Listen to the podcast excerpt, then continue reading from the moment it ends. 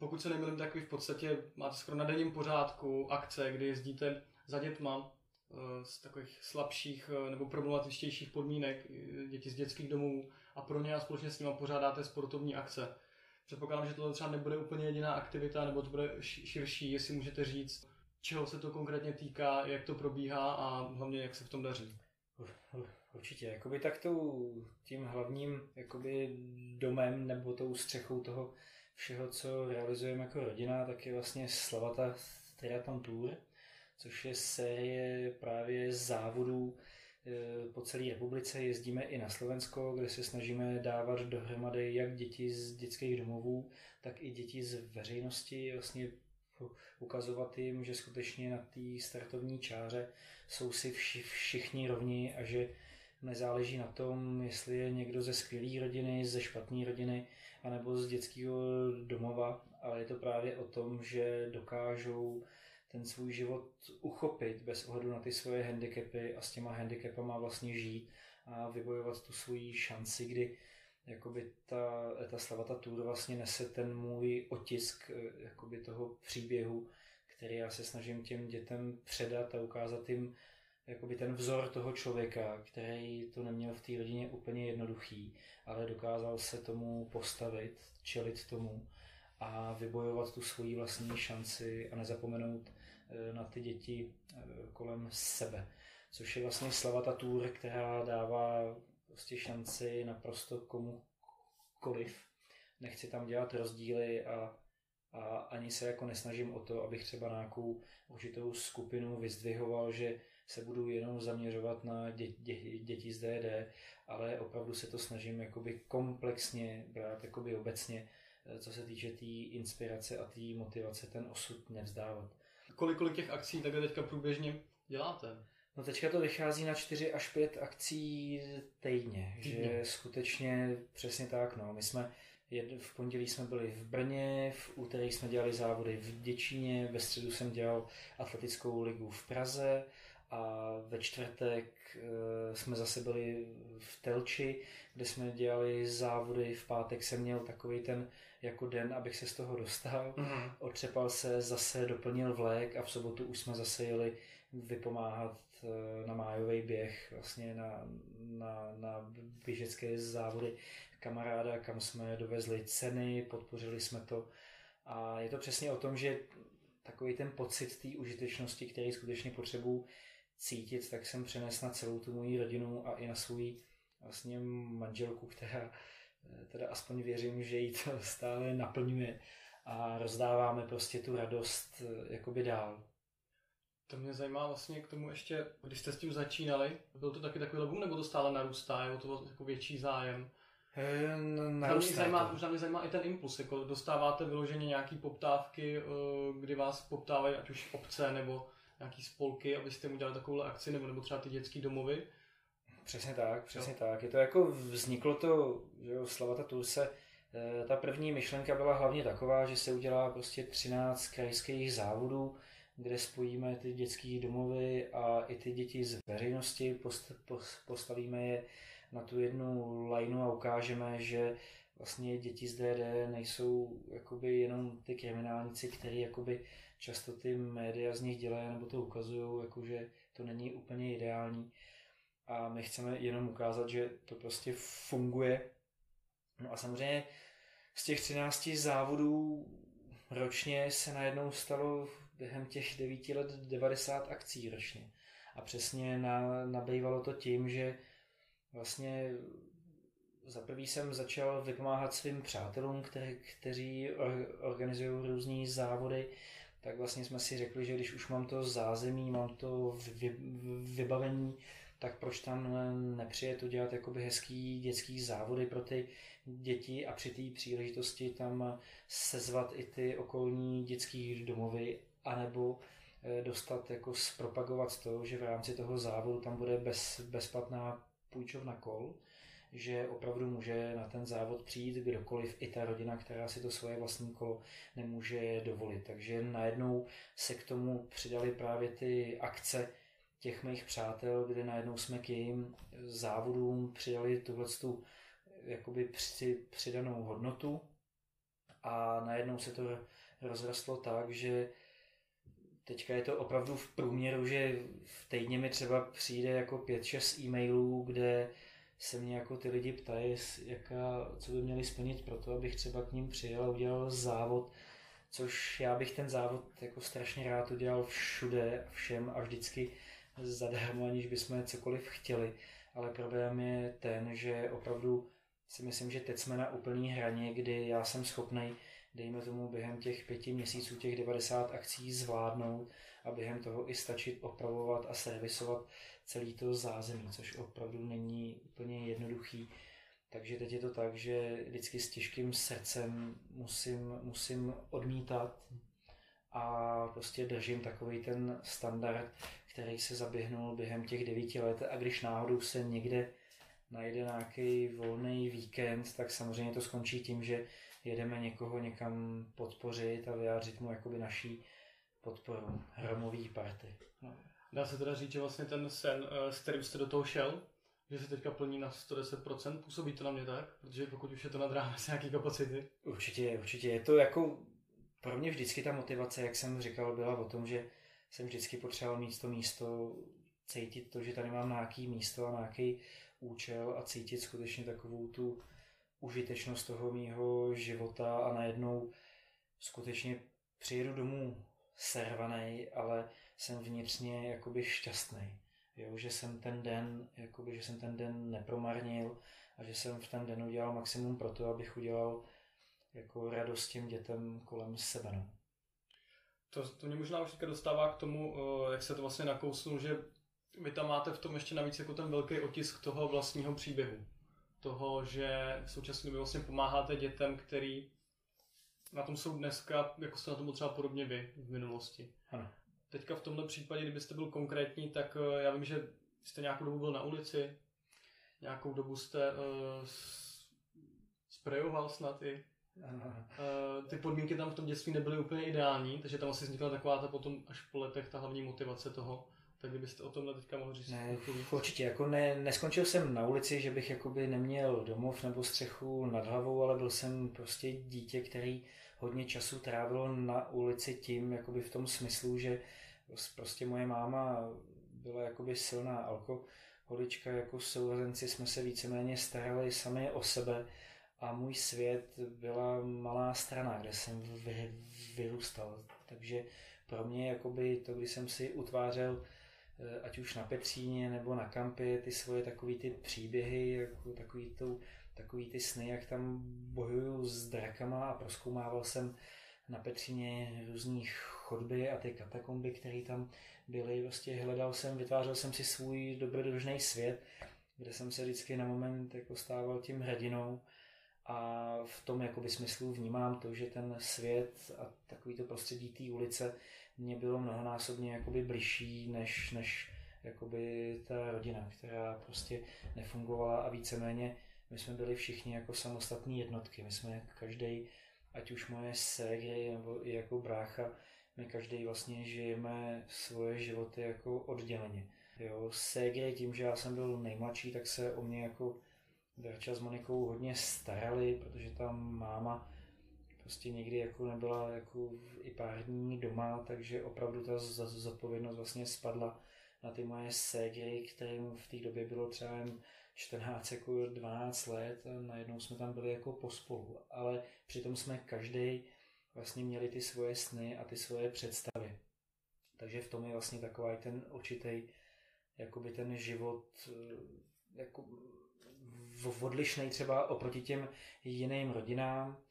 A samozřejmě, co se týče jako toho sprejování, to byla prostě taková ta doba, prostě to byl 95. rok a najednou člověk, já asi jako mám nějaký umělecký vlohy po té mámě, protože moje máma jako umí krásně nebo krásně malovat vždycky, když jako bylo dobrý období, tak mě brala na, na Petřín a učila mě kreslit, že jako mi ukazovala, jak mám malovat třeba strom a určitý jako vnímání pro to malování, akorát, že najednou tohle to jsem prostě najednou chtěl, aby bylo všechno vidět, jo, ten, podle mě furt tam bylo přesně to, že ať už od té školy, tak i přes tohleto jsem na sebe potřeboval neustále něčím upozorňovat, chtěl jsem být viděný. Jo, to samý v té škole. Zlobil jsem, protože ve chvíli, kdy jsem skončil v ředitelně, tak najednou tam byla ředitelka, byla tam moje třídní učitelka a pak ta učitelka, s kterou jsem měl konflikt. A, a najednou tam byly tři dospělí lidi, kteří se mi vlastně věnovali.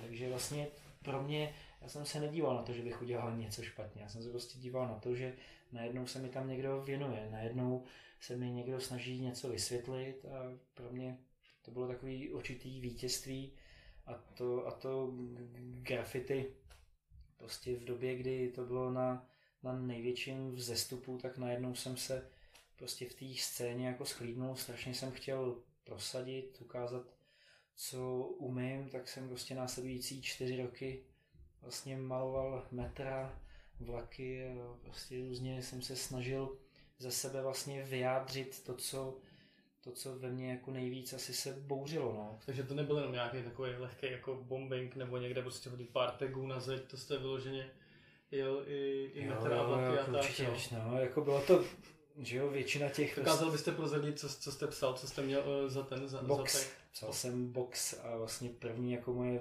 writerský jméno byl Sket.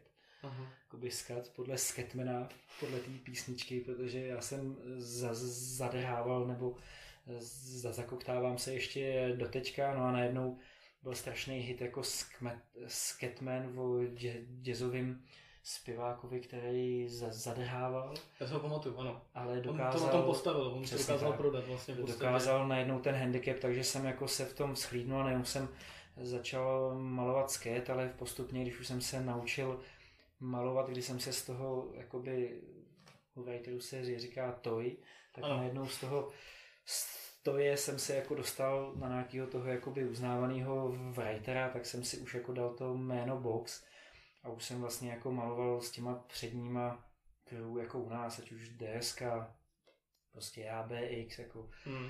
prostě fakt jako tyhle, tyhle ty jako přední Non, writeři. možná Non taky. Pan Eh, Non. No, no, no, já jsem, my jsme, že já jsem byl hodně jako s, s Vladimírem, že jo, teď je Aha. Vladimír 518, takže s Vladimírem jsme mluvili s Lionem, který zpívá, že prostě Peneři Stage Fanboy, to jsou vlastně všechno bývalí jako writeři, který o tom hovoří, že jo, Pasta, jeden z našich jako nejuznávanějších jako teďka umělců jakoby dnešní do, doby, tak to taky pro, prostě kluk, jako s kterým jsme se potkávali a pamatuju si na to, kdy on si chodil fotit na Davidskou metra a vlastně obdivoval jakoby nás všechny a vlastně přicházel tomu na chuť, anebo že jo, taky prostě to, to je velice kvalitní uznávaný umělec dneska a jakoby je vidět, že opravdu takový to tvrdý jádro té doby, nebo těch writerů, co jsme byli, tak jsme jako skutečně dokázali pak se prosadit v tom běžném životě, že vlastně ten dobrodružný život, nebo takový to, kdy jsme se fakt pohybovali na hraně jakoby toho zákona, ale i to, že jsme hodně riskovali třeba i svůj vlastní jakoby život vlastně nám dalo do toho osobního života strašnou sílu se o to prostě rvát a prosadit se.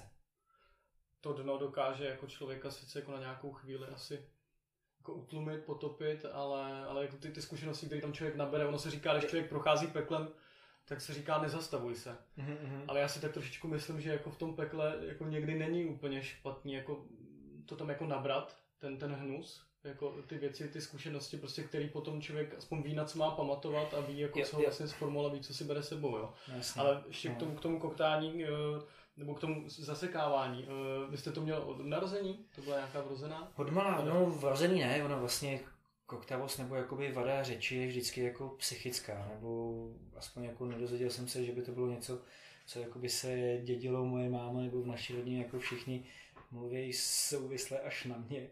A e, to, jest, to bylo asi zřejmě jsem v tom dětství prožil prostě nějaký šok nebo něco, co ve mně vlastně zanechalo určitou tu, tu, takovou tu nejistotu v tom, když chci něco říct, jo, že Vím, že i pak, když jako v dětství na základce, když se mi někdo smál, tak jsem se často dostával do konfliktu, kdy jsem se kvůli tomu rval a e, bylo to pro mě jako těžký těm lidem jako něco vysvětlit, když jsem se najednou u toho zakoktal a začali se mi smát, no. takže vlastně i díky tomu sportu, kdy jsem najednou už od té základky závodil najednou a tím každým vyhraným závodem se mi to sebevědomí zlepšovalo, tak se mi i zlepšovala ta řeč. Šlo jenom o to se cítit v té společnosti jakoby eh, jistější. No. Mhm. Ale samozřejmě, když třeba teďka dělám různý besedy nebo někam jsem je pozvaný na nějaký fórum, kde mám jakoby mluvit na téma nějaký inspirace nebo říct něco o sobě,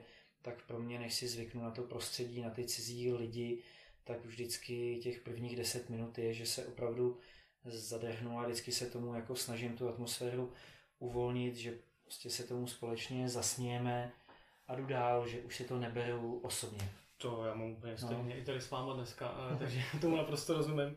Uh, nicméně, když teda potom takhle jdete za těma dětma, tak uh, máte tam třeba nějaký moment, který byste mohli i našim divákům, uh, kterým vlastně byste jako víc přiblížil přesně jako to dětství, čím to bylo kritický, nějak, jako ten, ten extrém toho, kam to třeba až uh, zašlo, že jste potom raději trávil ten čas třeba na ulici?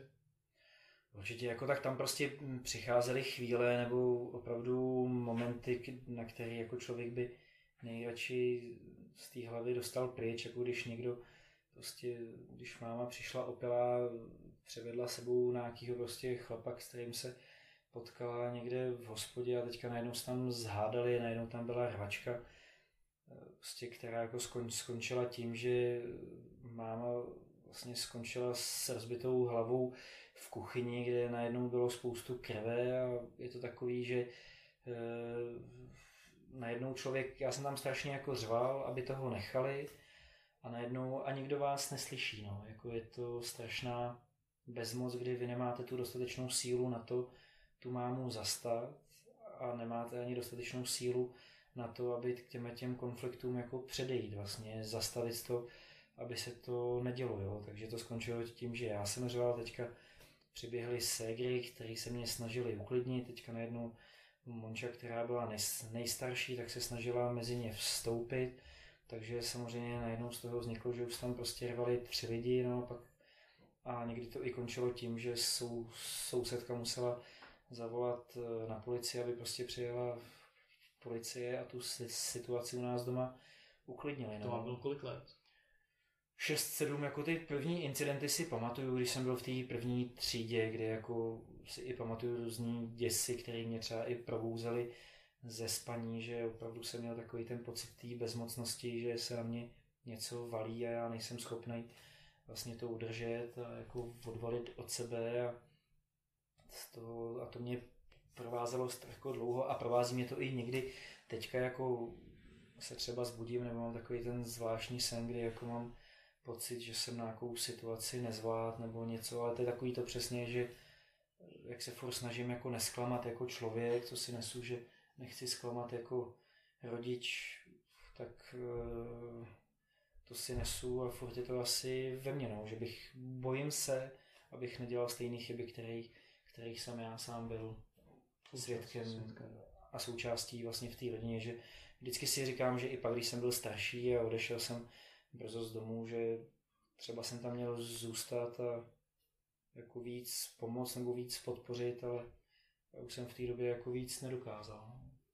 Vy v současné době ale vlastně jste takovým náhradním otcem uh, desítek, možná, možná stovek vlastně dětí uh, přesně na těch akcích, kam jezdíte.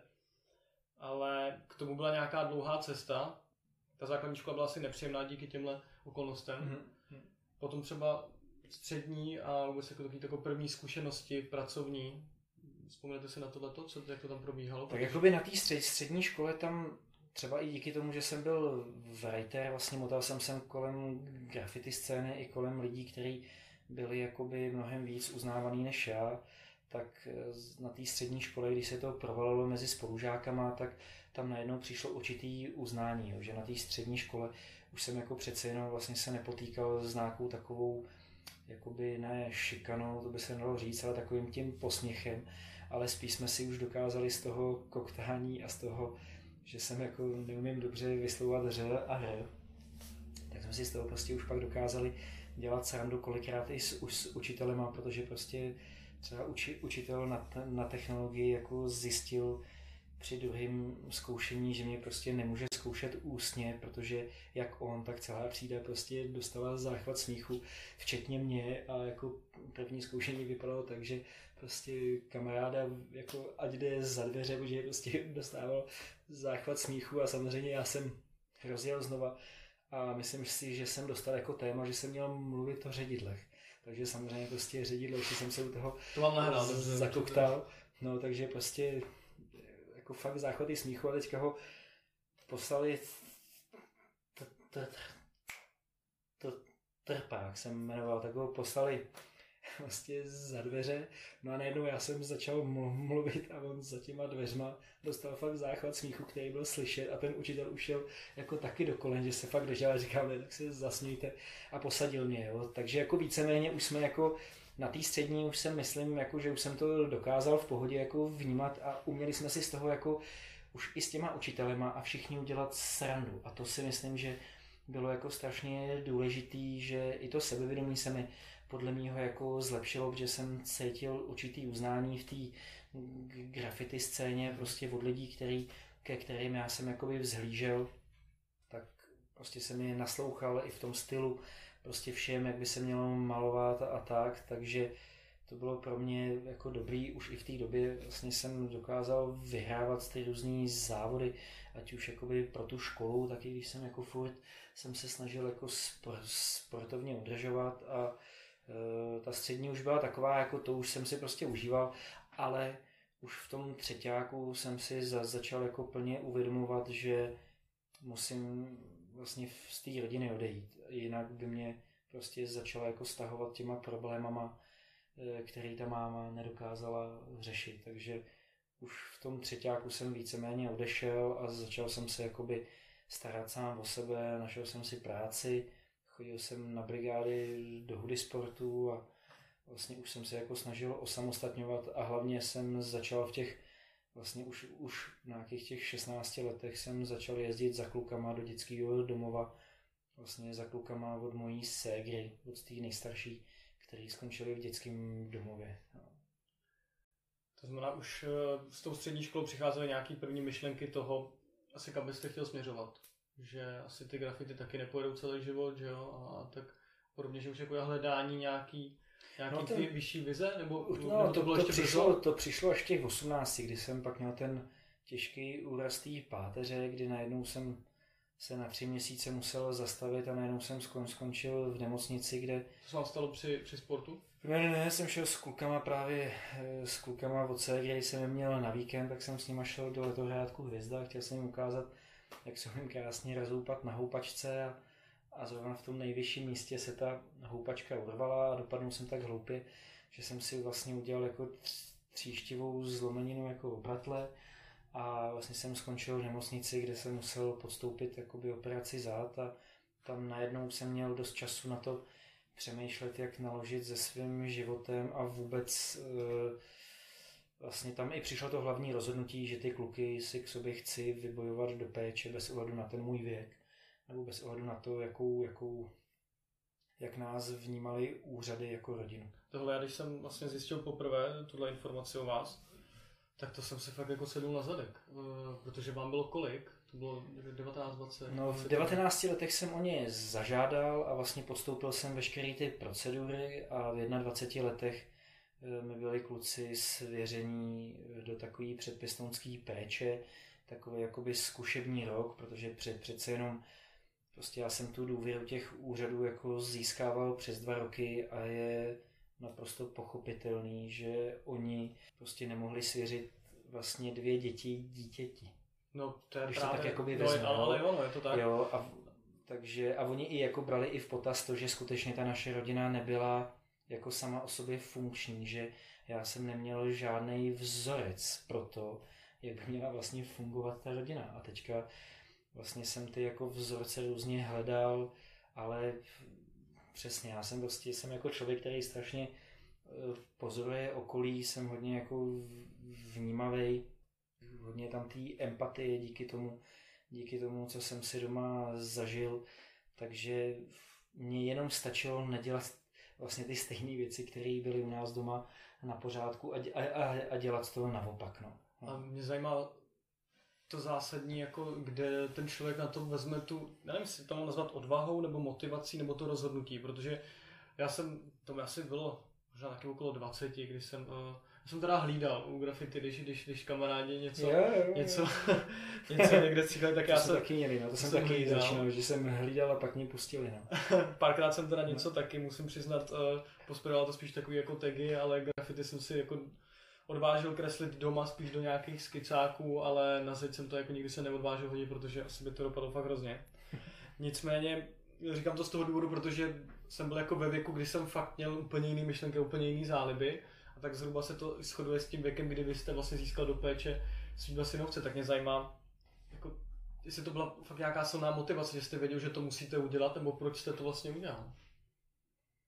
Jako já si myslím, že asi ta hlavní motivace byla taková ta určitá bezmoc, jo? že já jsem prostě nechtěl, aby ty kluci žili ve stejné bezmoci, jako jsem žil já, že na ně ten dospělý svět eh, zapomněl. Chtěl jsem jim jako dokázat i jim, i hlavně i, jako, i zřejmě sám sobě, že dokážu tu zodpovědnost, kterou nedokázala přijmout ta moje vlastní rodina, že někdo z nás to dokáže vybojovat. Pak samozřejmě jsem byl strašně ovlivněný tou nemocnicí, kdy najednou vás prostě nějaká rána osudu jako srazí naprosto na kolena, kdy najednou vy jste v situaci, kterou vy nemůžete ovlivnit, s kterou vy nic nemůžete udělat a musíte se naučit spolíhat na ty lidi kolem sebe, na ty doktory, který vám ty záda zachránili a, na, a najednou si uvědomíte, že kdyby se coko, stalo cokoliv horšího a já jsem třeba skončil na vozejku, tak by mi ty kluky nikdy do té péče nesvěřili. Najednou jsem si jako ten život strašně přehodnotil a uvědomil jsem si, že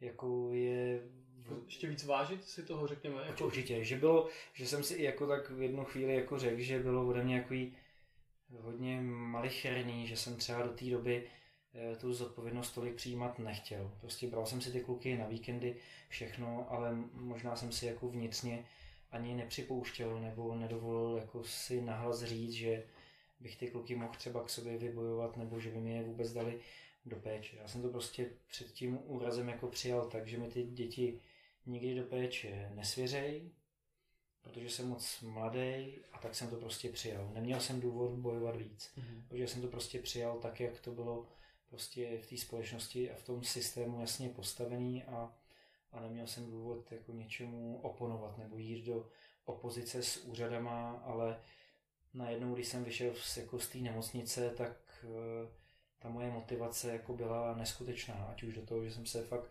chtěl co nejdřív dostat zase do běžecké formy, kdy jsem dokázal vlastně sedm měsíců po té operaci už závodit na prostě na Šárovcový lhotě, kde jsem v juniorech ještě dokázal doběhnout eh, na druhém místě. Takže vlastně ty motivace byly jako strašně silný, no. A ten uh, sport vůbec celkově, tak jako tím sportem je protkaný potom už zbytek vlastně vašeho života. Celý, celý ten život asi od začátku, od těch prvních závodů jako s tramvajema na té mal, malé straně, už někdy od té druhé třídy, kdy jsem na sebe strhával pozornost těch lidí v tramvaji mezi Halichovkou a Malostanským nám, náměstím. Prostě pro mě to, když mi pak jako ty lidi tleskali na těch závodech nebo chválili mě pak ve škole za tu reprezentaci, tak to pro mě bylo strašně jako důležitý cítit za prvý tu chválu a cítit vlastně to, že e, mě někdo potřebuje. Že jako mě třeba ta škola potřebuje pro to, abych ji reprezentoval. Jo, je to takový prostě všechno. Já jsem jenom se snažil furt nacházet nějaký mechanismy, které mi nahrazovaly ten určitý citový nedostatek prostě z té z té rodiny. Mhm. No a vy se, vy se věnujete, uh, ono to je všechno konkrétně popsané ve vaší knize, Mhm. ke který se ještě určitě dostaneme. Vy teda konkrétně se nejvíc soustředíte na triatlon, pokud se nemýlím. tak, ano. Což ano. je mimochodem věc, kterou já mám vylepenou uh, doma, zatím tak jako na nějaký nástěnce těch vizí, jak se to říká. Ale rozhodně mě to taky velmi láká, protože je to právě ta skvělá skladba, prostě to, že člověk se proběhne, což je nějaký jako přirozený pohyb, za, jako, no, proběhne, no, já se zní, že jo. Záleží ale- ale jaký, no. Jako bě, bě, no jasně, bě, takže běh, eh, kolo a plavání. A určitě by mě třeba zajímalo, kdybyste mi na nějaký jako úplně první, nějaký úplně nejjednodušší, eh, nej, nejmín náročný, kdybyste mi dokázal nějaký poradit. Jako super závody, úplně jako, jako ty amatérský, takhle, kde si to člověk může vyzkoušet, tak je strašně hezký závod eh, vlastně v Hrádku nad Nisou.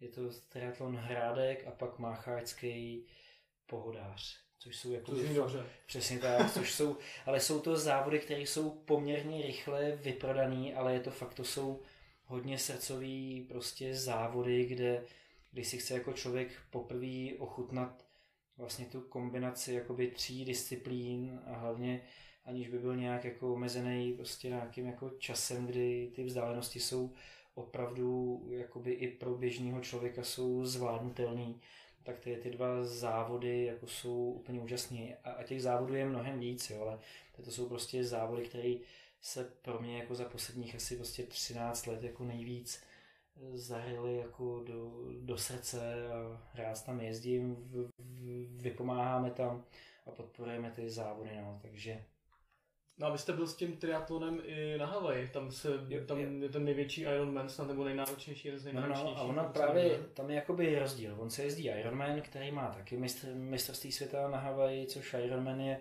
jeden z nejtěžších jakoby triatlonů vůbec ve světě, kde ten sportovec musí zvládnout 3,8 km plavání, pak 180 km na kole a, a na závěr má maraton, což je 42 km běh. Eh, Ironmany vlastně jsem začal jezdit až někdy po roce 2009, že to byla pro mě nějaká, jakoby vždycky jsem si to chtěl splnit, zvládnout Ironmana, ale na mistrovství světa na Havaj jsem se dostal v Xteře, což je terénní triatlon, který je jako většinou se eh, pohybuje kolem 1500 metrů plavání, kolem 40 km na kole a na závěr je 10 nebo 12 kilometrů což jsou většinou třeba tří, jako tří hodinový závody. A pro mě samozřejmě jako ta Havaj vždycky byla velkým snem. Ale tím, že e, nikdy jsem jako nebyl dobrý plavec a nejsem stále, tak samozřejmě ta extra... Kolik, pardon, kolik máte za svou těch triatlonů?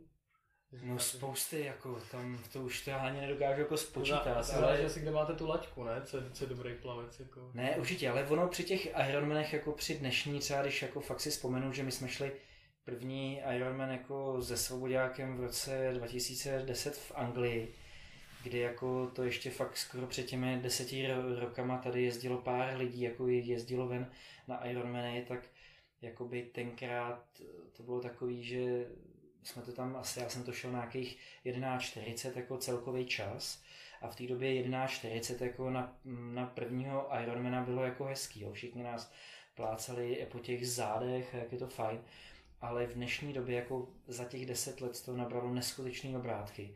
A dneska opravdu i ten amatér, když neumí Ironmana pod 10 hodin, což opravdu znamená, že musíte umět zaplavat kolem hodiny, maximálně hodina 10, aby jste měli jako dobrý základ pro toho jako celého Ironmana, tak vlastně už jakoby nejste dostatečně dobrý Ironman, jo? že op, hmm. op, opravdu ta výkonnost zvedá se to hodně, ale pro mě jako vždycky to bylo jenom o tom, že jsem toho Ironmana prostě chtěl e, zajet a e, vždycky jsem si jako říkal, že na to je třeba čas, že se mi to jednou třeba povede jako ve věkové kategorii se tam kvalifikovat, ale teďka na to stejně, na to opravdu potřebujete mraky času a mraky hodin, které musíte od, od, odstrénovat, abyste se vůbec jako mohli zabojovat o nějaký slot ale právě v té X, v tom terénním triatlonu je jakoby strašná výhoda v tom, že tam jako nemusíte být úplně jako kvalitní plavec, protože tam pak strašně rozhoduje to, jak jste dobrý jako po technické stránce na tom bajku, jo, kdy je to opravdu jako eh, ty závody v zahraničí, to je čistý cross country eh, na tom bajku, že opravdu ta trať je náročná, jakoby i ve sjezdech a i technické výjezdy a pak i v terénu. A opravdu jakoby pro mě to bylo úplně ideální, že vždycky jsem byl kvalitní běžec, na kole jsem jezdil strašně rád, jezdil jsem dlouho e, XC, vlastně celý český pohár v cross country a, na, a, a najednou v roce 2020 tady objevila vlastně česká Xterra, celá série, která zasahovala i do světa, že se dalo kvalifikovat ven a najednou jsem v tom vlastně uviděl tu šanci Eh, se kvalifikovat na mistrovství světa na Havaji. Sice ne v Ironmanu, ale prostě na to už se ten sen můj vnitřní neptal a prostě jsem si tu kvalifikaci splnil a vlastně tím jsem si jako splnil nějakou svoji e, metu a jako už jsem vlastně pak neměl pak nějaký, nějaký větší ambice v tom sportu. Prostě sportu, protože mě to naplňuje jako člověka. To mě právě zajímá, uh, jestli ten sport, teda ten sám sobě je takový komplexnější uh, sport, že, že přesně se tam jako propojou ty tři různé uh, samostatné sporty, uh, mm-hmm. tak mě mhm. zajímá, jestli vlastně ten sport tak nějak komplexně funguje i na vás, jako jestli uh, to podporuje jako nejenom tělo, ale i jako, jako ten body, mind, spirit, jestli prostě je to nějak propojený, jestli vám to dělá dobře i, i na tu mysl, třeba na nabírání energie nebo na nějakou očistu vnitřní, jak určitě, to s vámi pracuje. Jakoby ten, já tím, že fakt jako, že já jsem strašně dlouhý roky běhal, prostě v dětství běhám, vždycky jsem byl víc jako běžec tělem i duší, že prostě jsem jako v minulosti běhal jako kvalitní časy, ale ten triatlon mě vždycky lákal jako výzva, jako taková ta výzva té všestrannosti, kdy opravdu člověk musí ukázat, že to není jenom o tom jednom, o tom, že člověk kvalitně naběhá a pak jakoby ukáže nějaký výsledek, ale tady najednou to jsou jakoby tři, tři nějaký disciplíny, jakoby tři sporty, na který člověk musí ty objemy naběhat. Na, najednou se vám to všechno jakoby stavinásobí, pak samozřejmě pro mě vždycky byly ze začátku nej, nejtěžší ty přechody, který třeba, když jsem přišel do triatlonu, tak jsem vůbec netrénoval a, a po pár jako tomu, když vylezete z vody, teď si sundáváte ten neopren, dáte hlavu dolů a najednou se prostě najednou se ocitnete a jste na zemi, jako, jo, že jsou takové věci, které jako člověk získává těma zkušenostma a ten triatlon pro mě byl, já jsem si tím prostě splnil sen, že se tomu triatlonu můžu věnovat a že ho, jako jsem se dostal do takové míry, kdy ten samotný triatlon jako v České republice dokážu eh, podporovat a vlastně inspirovat k tomu spoustu lidí kolem sebe. Ten triatlon je vlastně jeden ze sportů, který vy děláte i s těma akcemi, i s dětma? Přesně tak, přesně tak.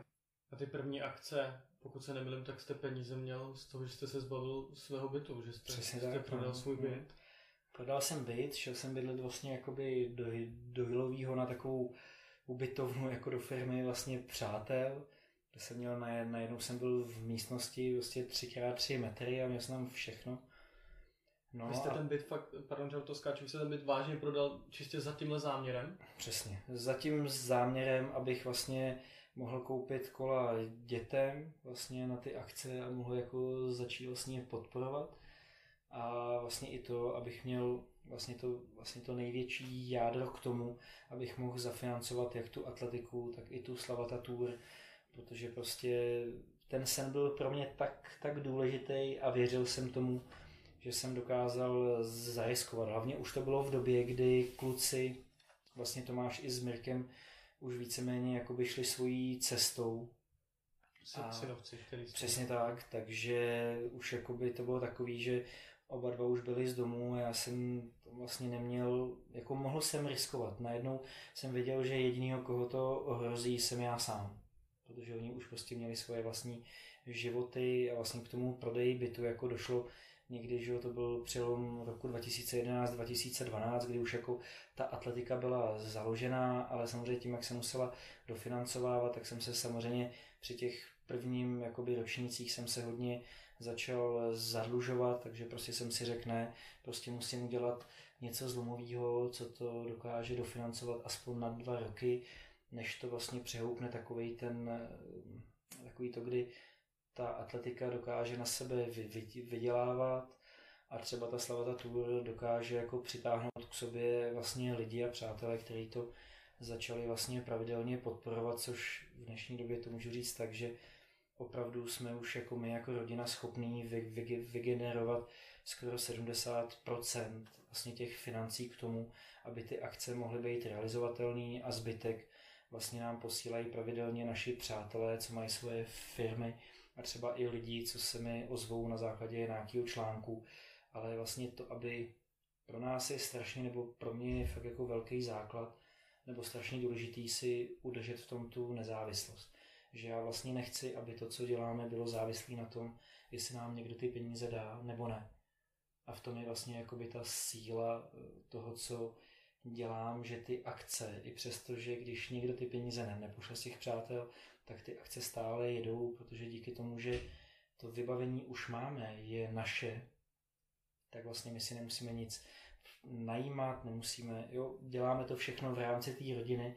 Takže vzít, posunout Přesně se, tak, takže, udělat. Ano, ano mm-hmm, takže mm-hmm. opravdu jakoby vlastně v tom je jakoby ta největší finanční úspora, kdy my jsme schopní prostě jednu akci dělat kolem 6 tisíc jako nákladově, což je jako a, a může to být pro 200 dětí, jo, kde dostanou ceny, losujeme tam kola a pak když to jako člověk rozpočítá mezi ty všechny akce, tak nám to skutečně vychází prostě na necelých nějakých 8,5 tisíce vlastně jakoby e, vlastně náklad na tu akci.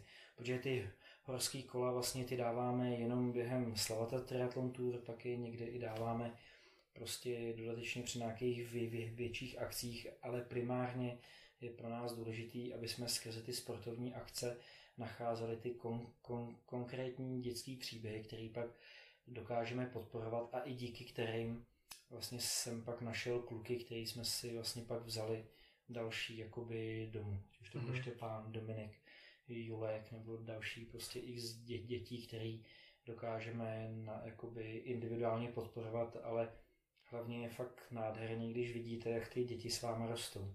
Vy si ty děti pamatujete jako desetiletí a teď už to jsou děti, které jsou na střední a, a prostě chodí za váma na ty akce, povídají si a říkají vám, že vlastně si šli za tím svým snem jako díky tomu, že potkali mě v tom životě, nebo to, že slyšeli moji besedu a je to jako něco, že najednou teďka přichází ta doba, kdy se to vrací, protože ty děti dospívají a najednou vám to dávají najevo. Co to s váma dělá, když tohle s váma no, cítím, cítím jako neskutečnou hrdost, no, to je jasný. To je jako prostě, je to dobře jako, je takový to jako když po dobře vykonané práci máte ten krásný pocit, akorát, že tady u těch dětí a u toho, co děláme jako rodina, je to, je to na dlouhou cestu. Jako nepřijde to, to uznání nikdy nepřijde hned, jo. přijde bezprostředně po té akci, když uděláme akci, tak vždycky načerpáme tu krásnou atmosféru, ale vlastně ten skutečný výsledek, který my do toho chceme dát, tak ten se třeba dostaví až za 6, klidně 10 let nebo i za 15 let. Já jsem právě viděl uh, epizodu dokumentu Filantrop, mm-hmm. tam byl vlastně jeden díl s váma. A tam si konkrétně pamatuju scénu, kdy vy jste přijel do nějakého dětského domova. Ano. Tam jste vlastně, se dá se říct, vybral, nebo snad tamní uh, teta, nebo jak se jim říká, nebo se jako učitelka. Mm-hmm. A vlastně pomohla vybrat nějakého kluka, vy jste potom toho kluka uh, vzal do nějakého obchodu se sportovníma potřebami. Jo, jo, vybavili jsme. Vybavili jste mm-hmm. ho vlastně kompletně, on potom šel na ten závod a na konci je záběr asi a on stál jako na žebříčku vítězů ten klub ano, a, ano. a vyhrál to. Tak to je takový ten příběh, prostě, který, uh, Přesně tak, který no. dává tu energii. Ano, ano. Takových příběhů. Může... Je hodně, no. Jako je to takový, že, že my jsme se i jednu dobu snažili třeba dělat jako rozhovory a co nejvíc jako by to takový to hnát, jako ukazovat ty, konk- ty konkrétní příklady, ale ono v tom objemu těch akcí je to pro nás jako strašně těžký, že my jsme kolikrát rádi, že dokážeme udělat report z toho daného dne. A ono, když máte třeba pět akcí po sobě, tak je strašně těžký pak i třeba tu reportáž jako vymýšlet, aby byla v něčem trošku jiná. A co se týče jakoby právě u těch příběhů je o tom, že my máme jakoby kvantum hodně akcí a potkáme se s hodně dětma, jo? že opravdu ročně to třeba, že se potkáme prostě přes jako 9 tisíc dětí nám projde vlastně přes ty sportovní akce, ale je to třeba těch 9 tisíc pro nás třeba znamená, že to je konkrétně jenom jakoby 30 dětských příběhů, kterými najdeme a konkrétně podpoříme. Jo? Že pro nás, aby jsme mohli individuálně vypomoc, aby vlastně ta pomoc byla konkrétní, transparentní a hlavně, aby měla smysl, tak potřebujeme vynaložit právě co nejvíc toho času strávit mezi těma dětma a, a najít je. Najít ty příběhy, bavit se s těma lidma, přesně, bavit se s učitelkama, s vychovatelkama a, a nacházet je. Nečekat na to, že nám někdo bude psát do e-mailu, my bychom chtěli zachránit a, a my potřebujeme tohle. My vlastně takhle jako nepomáháme, my si ty příběhy hledáme sami a je pro nás strašně důležitá ta individuální podpora. Já tady nechci jako dělat to, že mohli bychom ty peníze vzít rozpočítat je a říct tak, my jsme v tomto roce podpořili 100 dětských příběhů a poslali bychom třeba 100 běžeckých obůví. ale to je naprosto bezvýznamný. Ale my chceme udělat to, že radši podpoříme třeba 20-30 individuálně dětí, s kterými jedeme nakupovat, s kterými strávíme večeři, s kterými se potkáváme na závodech a jsme s nima v kontaktu. A vlastně to, že jsme s nima v tom kontaktu, to, že o, oni nám třeba i chodí vypomáhat na ty akce, tak vlastně společně rosteme. Takže ten hloubkový prožitek uh, spíš jako než, Přesně tak, než určitě. prostě Ano, nějaký jako ano. plitký, uh, ne, než abyste jeli na kvanta v nějakým jako plitkým Ano, stylu, a ano, tak ano. raději prostě jako v menším počtu, ale vzít to jako víc do hloubky a být zatím jako takový ten zážitek, který si asi potom ponese víc. eh, Určitě. dítě. Ale jako věřím tomu, že navenek, když třeba někdo sleduje náš Facebook, tak eh, navenek to musí působit, že tam je ta kvantita, ale, tý, ale pak vlastně ta individuální jako podpora je pak vidět přes tu zimu, kdy nemáme akce a vlastně se těm dětem věnujeme, že s nimi jezdíme nakupovat nebo řešíme třeba jakoby problémy těch rodin, ať už jejich dluhy, nebo nějaký samoživitelky, nebo prostě třeba i dárky na Vánoce a takovýhle, že opravdu ta je pak vidět vlastně v tom zimním období, kdy najednou máme ten čas ukazovat ty individuální příběhy a vlastně ukázat, co jsme vlastně během toho roku podpořili, protože to už pak jako v té hlavní sezóně už vlastně nejsme kolikrát jako schopní ukázat takový ten skutečný cíl, ale přesně, zase máme strašnou výhodu v té nezávislosti, že my se nikomu nemusíme zodpovídat. Nemusíme se zodpovídat nikomu, kdo nám dává nějaký grant nebo to, protože ty lidi, co nám, co společně s námi jako přispívají, nebo tak mám jejich důvěru a vlastně společně vytváříme jako to, co by mělo být vlastně v té společnosti normální.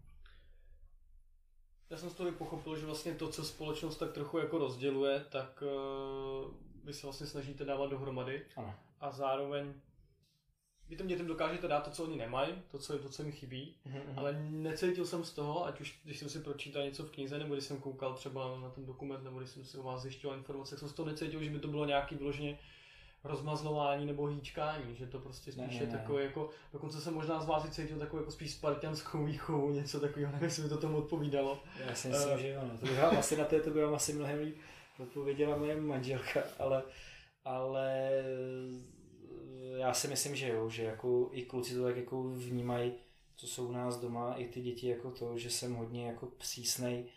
A je třeba ten Míra, že jo, ten nejstarší teďka jakoby od kdy tomu je 30 a ten vlastně sám i v té jako knížce vlastně tu přísnost jako nevnímal jako nějakou přísnost, ale jako spravedlnost, že jsem jako spravedlivý člověk, že jako opravdu vlastně eh, se snažím eh, nedělat rozdíly, nevyzdvihovat někoho jako líp, jako nad tím ostatním, ale snažím se, uděláš něco špatně, musíš ty následky eh, jakoby si vychutnat až do konce, protože se z nich jinak ne, neponaučíš. Jo, že a hlavně máme doma teďka dva kluky romský a vlastně vím, že pokud ta... Adoptovaný. No ano, ano, Hmm. prostě máme v péči a, pok- a vím, že pokud tady nebude jako z mé strany důsledná a taková všem způsobem jako přísná, takový ten přísný přístup, tak z nich nikdy neudělám chlapy. Já vždycky přemýšlím při té výchově nad tím, že oni jednou budou mít tu přítelkyni, pro kterou by měli být oporou. A to já prostě chci, aby to byli chlapy, kteří, když přijde nějaký větší problém v té rodině, aby se neotočili z zády a neutekli, ale aby dokázali vlastně tomu čelit, dokázali se postavit tomu, že se v té rodině něco stane a oni dokážou tu situaci řešit a budou na ní jako dostatečně silní. Takže opět tam vlastně máte tu roli, že suplujete tu v podstatě tu roli, která tam chyběla v životě těch, Určitě, těch, určitě. těch dětí. Ano, ano. Uh, Ale, za, ale jako myslím si, že i zároveň tím suplu jako i sám pro sebe, že je to jako to všechno, co dělám, je prostě určitý i sobectví moje vlastní, kdy opravdu to hojí mě a za- zachraňuje to mě samotného, jo. Není, prostě nechci, aby jako mě lidi vnímali jako nějakýho prostě samaritánce, ale prostě jsem člověk, který má stejné chyby jako všichni a, a to, co dělá, má taky prostě svoje důvody, které mě strašně vypomáhají být v, po, v, jako být v klidu a jo, je to, je dává to vzájemné. Asi, asi No, no. ten, kdo chce zapalovat, musí hořet. že? No, Takže- no jasně, jasně. takže Jo, je musí, to, musí to asi nejdřív No. No, jako no. Ten, ten váš pohár musí nejdřív být plný, aby to z něj mohlo potom přetejkat do těch ostatních okolo. Uh, tomu tomu naprosto rozumím a přijde mi to naprosto správný přístup. Já si myslím, že to je, naopak si právě myslím, že třeba to se stává, mm, teď mě napadá, se to třeba stává uh, ženám, si myslím, že když mm. jako vychovávají ty děti, tak jako velmi často jim dávají úplně všechno a zapomínají třeba na sebe.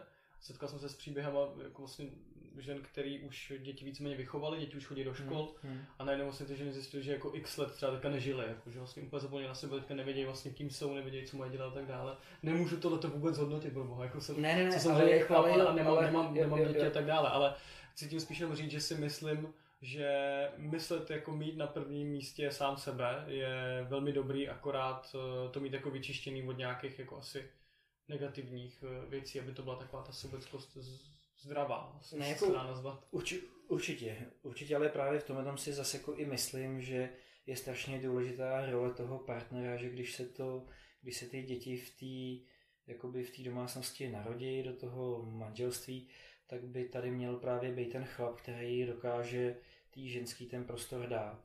Že prostě on sám jako nepodporuje to, aby se z té ženy stala ta domácí služka. Jo. To je takový to, že třeba uvedu jako hloupý příklad, jo, prostě je neděle, máme třeba po 14 dnech jako volnou neděli a teďka prostě ležíme a prostě jako chceme si odpočinout a teďka najednou pája, že musí vstávat a že by měla jít udělat oběd. Ale já jí prostě řeknu, že nechci doma mít služku a že si prostě objednáme pizzu. Mm-hmm. Jo, že vlastně, a to je přesně ono, jako to je ta chvíle, kdy ten chlap by měl jakoby vlastně jako se zachovat jakoby, jako vůči osobnost a vlastně on řekne ne, takhle to nebude.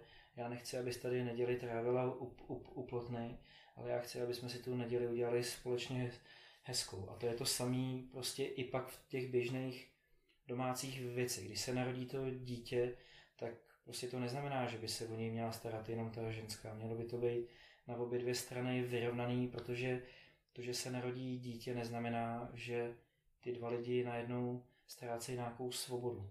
Ba naopak. Prostě oni musí dokázat s tím dítětem žít stejně svobodně, jako žili do té doby. A vy jste měl možnost tenhle přístup třeba zažít i na vlastní kůži v tom dětství? No, jste... no nezažil jsem tohle to nikdy, ale prostě pro mě, jako já vždycky to vnímám tak, že pro mě je strašně důležitá moje vnitřní svoboda.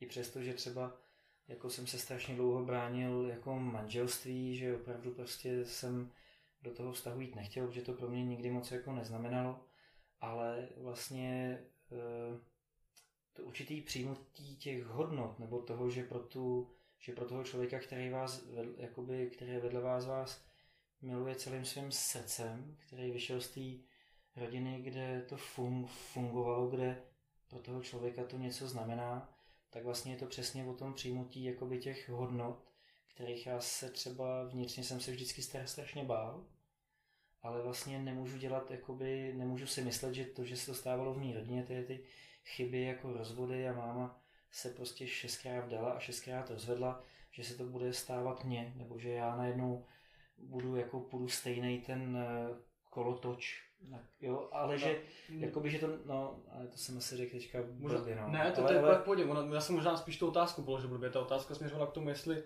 tenhle ten jako uh, přístup toho, uh, té persony, toho muže v té domácnosti nebo v tom vztahu, tak jestli jste měli jako možnost tohle třeba načerpat jako od, svého otce. To je, tak já jsem svého otce nikdy nepoznal, jako nikdy vždycky v, v mojí jako v mojí rodině v dětství vždycky největší rolu, vlastně největší elementy byly ženy, že jo, ať už to byla, ať už to byla prostě moje máma a moje se, ségry, prostě mě vlastně v té rodině vychovávali jakoby tři ženský elementy, jako já jsem neviděl, jak se má chovat chlap, já jsem viděl, jak se má chovat jakoby chlap jenom v, jako v příbězích, já viděl prince Bajaju a prostě pro mě byl jasný cíl, že chci být ten princ Bajaja, co bude zachraňovat prostě ty princezny a bude mít to půlku království. A vlastně v těch pohádkách jsem viděl vždycky takový ty moudře vládnoucí krále. A vlastně to byly ty moje vzory, že já jsem si uvědomil, že vlastně musím jakoby být vlastně ten moudrý jako člověk, ale i vnitřně si zachovávat tu svobodu, ale vlastně to, že já si chci zachovat svoji svobodu, tak to přece neznamená, že tu svobodu budu brát člověku, který je vedle mě, takže vlastně to samý já strašně chci, aby i ta vlastně moje pája měla tu svoji vlastní svobodu, měla svůj vlastní prostor a necítila se ničím omezena. Aby měla prostor zase ona pro tu svoji jako vlastně sobeckost, kterou ano, bude se ano. ona vlastně, ano, když, to aby, když se o tom bavíme, tak jsme tak nazvali, aby, že aby mohla realizovat ano, se ty svoje věci a myslet přitom sama na Přesně sebe. tak, když mm-hmm. prostě jo, že jakoby ten vztah si myslím, že je přesně o tom, že ta láska by měla být svobodná, jako nemá, není to nic majetnického, nemělo by to být nic, co prostě bude svazovat jednu nebo tu druhou stranu. Prostě to, když někoho milujeme, tak přece chceme, aby byl šťastný a pokud chce ten člověk, aby byl šťastný, tak potřebuje mít svůj prostor na tu svoji seberealizaci. Ale někdy pro tu seberealizaci toho druhého musí být jeden z těch lidí vůdčí, protože vždycky tomu jednomu třeba, když by se chtěl posouvat, tak je mu to třeba hloupý, stydí se to říct, stydí se komunikovat a najednou tam začínají ty problémy. A to je přesně to, že já se prostě snažím tu volnost dávat a tu stejnou volnost vlastně mi dává pája prostě v tom všem, co dělám, protože ona se musí se mnou jako dělit s tím, s tím světem kolem mě. No. Já občas zajdu na eh, čínskou medicínu a vlastně mm, tamní terapeut mi nedávno říkal, že vlastně muž je jako tím stromem, tím kmenem a žena je to listí, že jo, který si tak jako dokáže v tom tak jako vlád, ale muž je přesně jako ten kmen, který by to měl jako držet pevně. Bavili jsme se právě taky na téma toho, že občas taky může pořádně foukat, takže ten kmen taky jako se taky může různě bohejbat a nahejbat a potom musí hmm. někde brát hmm. energii. Co máte třeba vy teďka jako ten hlavní zdroj uh, toho, když přijde nějaký těžký chvíle, tak kam se potom uchýlíte? Když se třeba vyhrabou nějaké věci z dětství, nějaké vzpomínky, nebo jsou aktuálně nějaké těžké věci? No, ve mně se to vždycky jako strašně začne jako vařit v tom smyslu, že tomu nesmím podlehnout, no, že nesmím zklamat. Prostě to je vždycky něco to, že já si jako sám sobě nic neodpustím, no. Že si neodpustím nějakou tu vnitřní lítost a všechno, že jako vlastně chci být stále tou oporou a tím vzorem, no. A samozřejmě je to přesně o tom, čím více o mě začalo psát, čím více začalo upozorňovat na to, co dělám, najednou přišly různý ocenění jako společenský za tu filantropii, za to osobní zaujetí, tak najednou s tím přichází strašně velká zodpovědnost. A samozřejmě jsou chvíle, kdy jsem hodně unavený a najednou padá na mě ta tíha toho všeho, co jsem si jako před sebe postavil, ale prostě já nesmím, nesmím vzdát, nesmím polevit, prostě nesmím, e, musím stále být jako tím hrdým člověkem jako sám v sobě a prostě teď je pro mě ta největší motivace být tím nejlepším jako tátou a vlastně, aby to dítě, vlastně já jsem vždycky chtěl, aby moje dítě vyrůstalo v dětském světě mezi dětma a vlastně prostě fakt posledních 20 let vlastně jsem budoval přesně ten svět, do kterého se najednou nebojím e, toho prcka přivíz, protože vím, že bude s náma trávit čas na těch všech akcích, bude mezi těma lidma, mezi kterými strašně rádi jezdíme a hlavně bude mezi těma dětma. U, uvidí prostě ten, jako ten svět takový, jaký je, prostě těžký, ale krásný. Obecně možná, když člověk jako vytáhne uh, ty špinavé věci jako na to světlo, když je jako objasní, mm-hmm. tak on ten názor, že tím se vlastně jako prosvětle a vlastně se jako to zbaví jako ty, ty špíny, takže vlastně i ty strachy jako někdy vytahovat si myslím, že že jako určitě, důležitý. to je takový jednoduchý, že já vždycky jako říkám, že asi takové jako mě nejvíc pomohlo to, když jsem se přestal stydět sám za sebe a za ty věci. Prostě, že i to, že udělá člověk chybu, tak to z něho hnedka nedělá vlastně špatného člověka. Jo? A to je to, čím se jako často řídím a často se i snažím vlastně posílat ten message jako dál, že, že vlastně když člověk selže v určitém momentu svého života, tak to neznamená, že je špatným člověkem. Jo? A to je přesně ono, kdy jsem si uvědomil, že e, to, že dělám chyby, je, je lidský a člověk by je jako měl um, umět e, přiznat. A poučit se z nich a jít prostě dál. Jo? Ale u mě je to přesně, já jsem strašně důvěřivý člověk, ale a často na to jako někdy se přijdou situace, kdy na to hodně dojedu, ale jako myslím si, že ty poslední roky, co jsem spájou, tak jako se hodně jsem se naučil, nebo hodně se učím být jakoby opatrnější a takový jako důslednější v nějakých věcech. Samozřejmě k tomu dopomohlo i spoustu jako přátel, hlavně těch špatných zkušeností, ale je to přesně o tom. Jako stále se učím, stále o tom hovořím.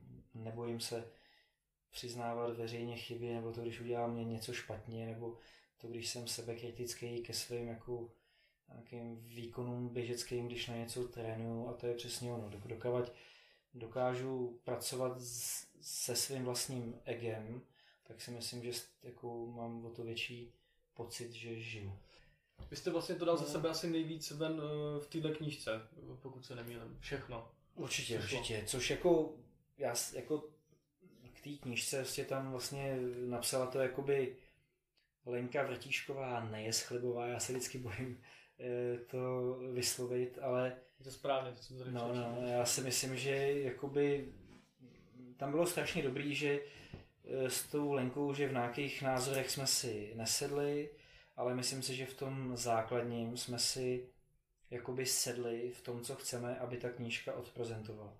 V obou dvou nám záleželo na tom, aby ta knížka byla realistická a hlavně to, aby mě ta knížka neidealizovala. Prostě mm-hmm. ukázala jakoby tu tvrdou realitu a i tím, jak jsou tam hezky poskládané ty výpovědi těch lidí kolem mě, což si myslím, že tomu dává ten, vlastně tu největší sílu toho příběhu, ty výpovědi ostatních, kdy opravdu ten člověk si skrze ty výpovědi vlastně těch lidí dokáže vytvořit skutečně ob, ob, objektivní jakoby náhled na to, čím jsem si prošel, nebo čím jsme si hlavně prošli my všichni a i třeba tím, jako čím si procházejí lidi, kteří jsou teďka v tuhle dobu vedle mě, že eh, to opravdu není jako úplně jednoduchý. Já vždycky říkám, že bych sám se sebou být nechtěl, protože bych se asi jako za, zastřelil bych ho.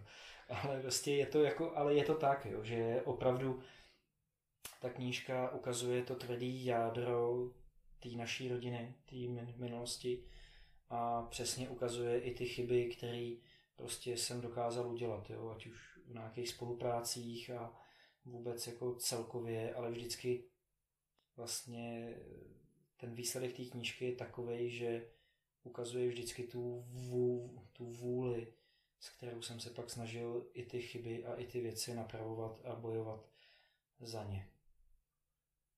Mě zajímá i ten význam toho samotného názvu té knihy. Ta kniha se jmenuje Trojboj z draky. Co to, co to znamená? Co si pod tím mám představit? To, to, bys, to se musíme zeptat Lenky, protože vlastně ten název jakoby to je Lenky jako autorky a já si myslím, že Lenka vlastně tím jako chtěla vyjádřit takový ten triatlon, tak vlastně najednou udělala z toho ten trojboj z draky, kdy je tam jakoby ta osobní rovina, což je jakoby ten život, pak ta sportovní rovina a pak najednou je tam jakoby ta, ta charitativní věc, jakoby ta filantropie, vlastně ty motivace k tomu, že to jsou jakoby tři takové základní asi pilíře toho mýho života. Prostě rodina, sport a to, co dělám pro ty lidi kolem sebe. No. Takže jakoby v tom je, a hlavně je tam hodně, jako myslím si, že v tom podtextu schovaný to, že opravdu v tom dětství mě strašně provázel ten princ Bajaja, že jsem prostě chtěl být ten, ten princ, takže proto si myslím, že ten název je s takovým tím nádechem toho, tý, toho příběhu. Já s vámi zkusím teďka, to bude taková čistá improvizace, uh, zkusím teďka s vámi nalistovat nějakou stránku, vybrat nějakou zajímavou pasáž a něco bychom si k tomu řekli. Hmm. Tady vidím. 11. kapitola kluci. V tříčlené chlapecké domácnosti občas s nějakou přidruženou dámou to klapalo. Vybral jsem... Uh, no, to je, no, no, ale je to tak, no. no. to bylo asi teda v době, kdy jste uh, byl se synovci uh, a občas asi tam byla teda potřeba nějaká ženská ruka, chápu. No to ne, tak já když jsem si vzal kluky, tak jsem v té době měl přítelkyni, která vlastně mě zažila bez kluků a pak najednou s klukama, kdy když si představíte, že mě bylo 21, přítelkyni bylo 19 a najednou tam prostě přijde takováhle zodpovědnost. No. Takže tam jakoby bylo naprosto jasný, že ona chtěla žít určitou tu svobodu, chtěla chodit do kina, chtěla vlastně, jo, je to naprosto pochopitelný, jenomže samozřejmě já jsem furt žil v takový té naivní představě, že musím prostě najít jako partnerku nebo ženskou pro ten život, vlastně dát těm klukům tu kompletní rodinu, což se mi nedařilo, protože za prvý jsem byl i já sám jako citově hodně nevyzrálým jakoby člověkem, který když nějaký ten vztah byl, tak opravdu jsem toho člověka strašně dusil, protože najednou já jsem neměl za sebou tu rodinu, nemám za sebou to zázemí nebo e, v té době, takže opravdu najednou ta veškerá ta moje láska, to všechno se uplo na toho jednoho člověka,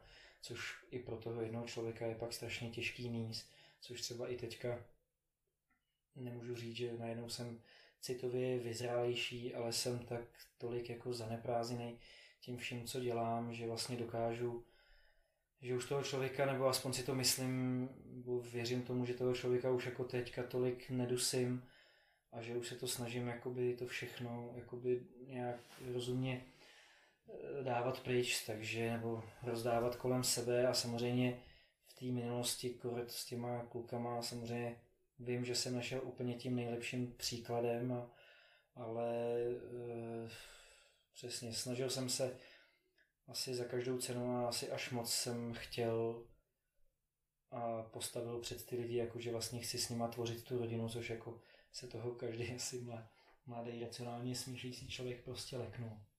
No. Každopádně se zapomněl pogratulovat uh, té aktuální situaci uh, s, s vaší manželkou a k tomu, že, že čekáte uh, prska, to je každopádně skvělý, tak uh, velká gratulace. Díky, díky. A dostáváme se tak jako už v podstatě i do, do finále toho rozhovoru. Je možná zajímavé, jestli dokážete vypíchnout, vy jste se měl zamyslet nad tím vlastně, jak jste dokázal obstát v těch všech životních zkouškách, abyste dneska mohl mít plný diář a jezdit naplno pomáhat dětem? To znamená, co vám v tom pomohlo? Kdyby se dokázal pojmenovat, co konkrétně to bylo? Byla to motivace v nějaký svůj vlastní sen, nebo spíš motivace dávat něco ostatním? Dokážete to pojmenovat, co je tím hlavním zdrojem to, jak jste to překonal? No asi ta bezmoc, no. K se jako často vracím, ale ta bezmoc je jako tím největším hnacím motorem že z té bezmoci pak přesně vychází takový to, že nechci zklamat.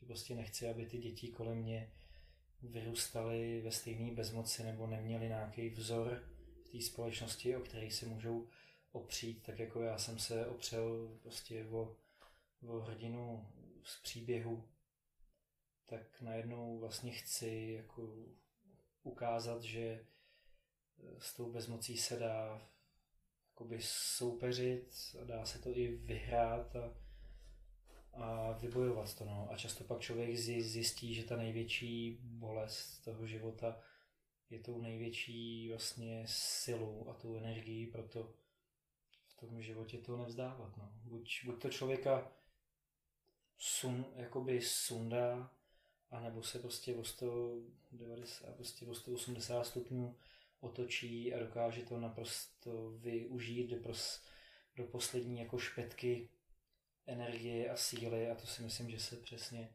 zadařilo mě.